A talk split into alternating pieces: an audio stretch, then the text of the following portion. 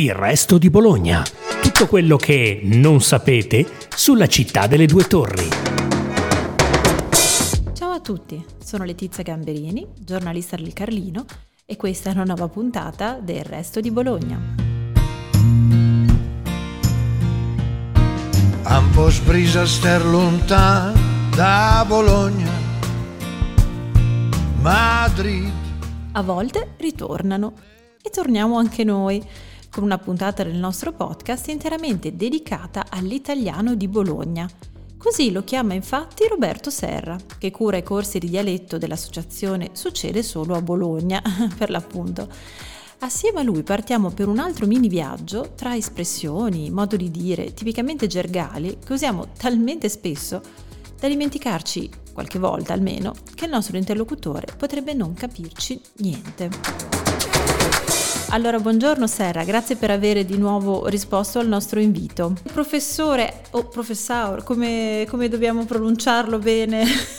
me, lo dica, me lo dica lei. Come grazie a voi. No, diciamolo in bolognese perché non vorrei mai essere accusato di usurpazione di titolo da qualcuno. Ecco, allora, come dobbiamo, quindi la chiamiamo in, in bolognese? Professor, professor e Bugnais. Ecco, professor Serra, che eh, torniamo allora a raccontare un po' delle espressioni che usiamo quotidianamente parlando con amici, familiari, a volte anche dimenticandoci che non si tratta di italiano vero e proprio quantomeno, ma di per l'appunto questa nostra lingua. Eh, il bolognese così molto simpatica ma che a volte richiede una piccola traduzione per chi viene da fuori. Partendo da un'espressione che si sente usare spesso, e se diciamo che qualcuno ha fatto una cosa a cucce e spintoni, gliele abbiamo fatta fare a cucce e spintoni, che cosa intendiamo esattamente? Eh beh, intendiamo quando qualcuno non era molto convinto di fare questa cosa, per cui abbiamo dovuto stimolarlo eh, dandogli quasi, ovviamente figuratamente, dei cucci, cioè delle spinte e appunto degli spintoni, perché in bolognese spingere si dice cucer e una spinta spinta è un coach e quindi uno che dà un coach e degli spintoni proprio per stimolare chi non è molto convinto nel fare le cose. Ho capito. E se invece mandiamo qualcuno a fare dei grugni, che cosa... dove lo stiamo mandando? Ah beh, di sicuro non è una cosa piacevole. in bolognese eh, dire va a fare dei grogni, e quindi in italiano di Bologna vai a fare dei grugni, significa mandare qualcuno a quel paese. Eh, sono tanti modi in cui si può mandare in modo anche benevolo qualcuno a fare a fare dei gruni oppure a quel paese, per esempio eh, va a fare quell'eter in bolognese, va a fare qualcos'altro, va a fare delle pippe, eh, vai, eh, vai, nel canale, si, anche, si, dice anche così a Bologna, va bene al canale. Eh, sono tanti modi per dire va a fare, va a fare va a quel paese perché grugni in bolognese sono il grugno al grogne è un modo per indicare il muso e ho anche il viso delle persone in un modo un po' più colorito. Va faire di grogne significa forse fare delle, delle facce strane, fare dei gestacci, fare delle espressioni buffe con la faccia, come anche di art, fare degli atti, ma fatto tutti degli atti, quello lì va a fare di ate proprio fare delle, delle, cose strane, delle espressioni, dei, dei grugni appunto con la faccia. Ho capito. E quindi un po' come mandare a spendere qualcuno, però questo non so. Anche mandare a spendere, sì. Se è proprio Anche mandare a spendere. Chissà, a Bologna si dice però mandare a spendere. Eh, certo non è così negativo spendere come fare dei gruni, appunto. esatto. E c'è un'altra um, espressione che è molto tipica, e, um, che è quella proprio classica al supermercato, in cui uno va al supermercato, in un negozio, uno va a comprare qualcosa e, e, gli viene chiesto vuole altro e si risponde altro, che è una cosa che spiazza anche questa un po'. C'è una ah, storia qui, dietro questo. Qui davvero andiamo nel surreale, andiamo nel surreale. Certo non, non si sa l'origine di, questo, di questa abitudine, però è vero, si dice così. Poi anche in bolognese non si è mai detto eter, quindi questo è proprio qualcosa che è nata a Bologna nell'italiano di Bologna, altro altro, ma. Chissà quando, quando si è iniziato, però di fatto questo è, è un'altra cosa che incuriosisce sempre. Un'altra espressione buffa che però si dice spesso è eh, avere di qualcosa, averne un sacco e una sporta. E qui la parola Eh, sporta eh, è- beh. Ci... Ah beh, sport è ormai una di quelle parole simboliche di Bologna e che purtroppo stanno, stanno sparendo, nel senso che capita sempre più spesso di andare al supermercato e di vedere il cassiere o la cassiera che dice eh, se ne vuole una busta e allora io tutte le volte devo dire mi faccio infamare da tutti quelli che sono intorno a me ma dico la busta, la busta è quella che si affranca perché ovviamente a Bologna noi abbiamo la sportina eh, che è un termine che deriva da sporta, cioè una piccola sporta. Sia busta che sporta effettivamente sono termini italiani, però eh, ognuno ha una propria connotazione geografica, è talmente bello dire Bologna una sportina e quindi averne un sacco e una sporta vuol proprio dire averne una grande quantità. Ho capito.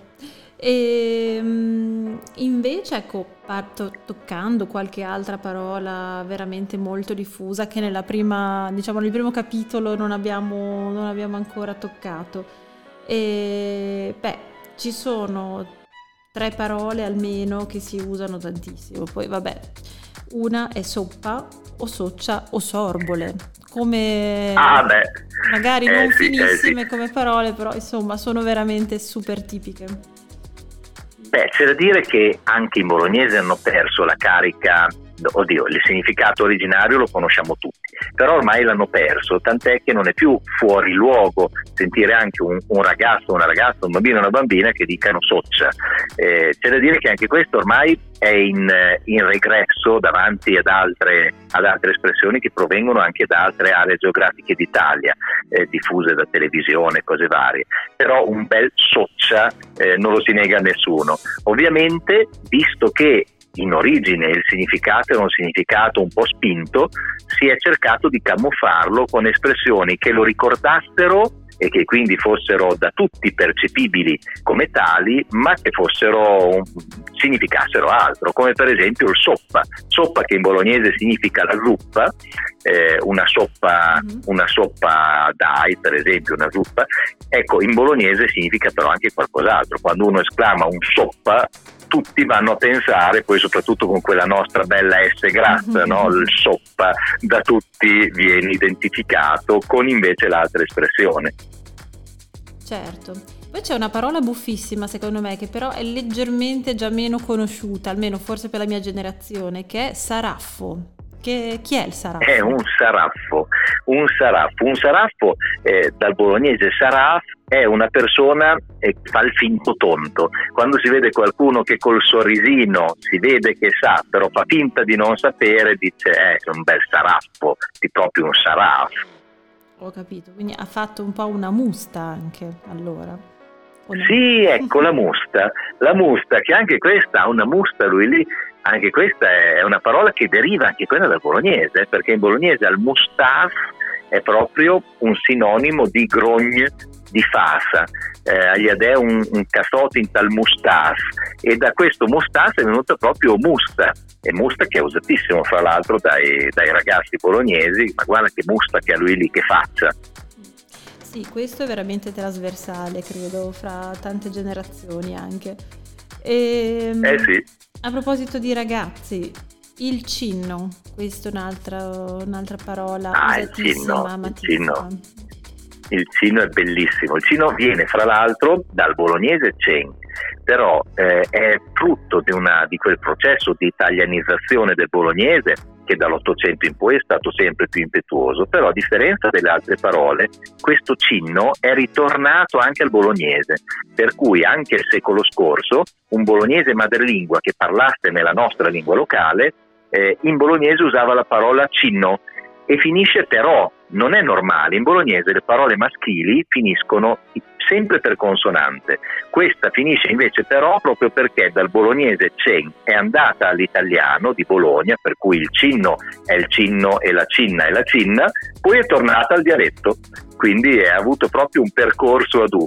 Eh, fra l'altro cinno in bolognese era anche qualcos'altro, non solo il bambino, eh, perché cen significa piccolo, da lì cinno, cioè un bambino, ma anche il fattorino, il cinno di bottega.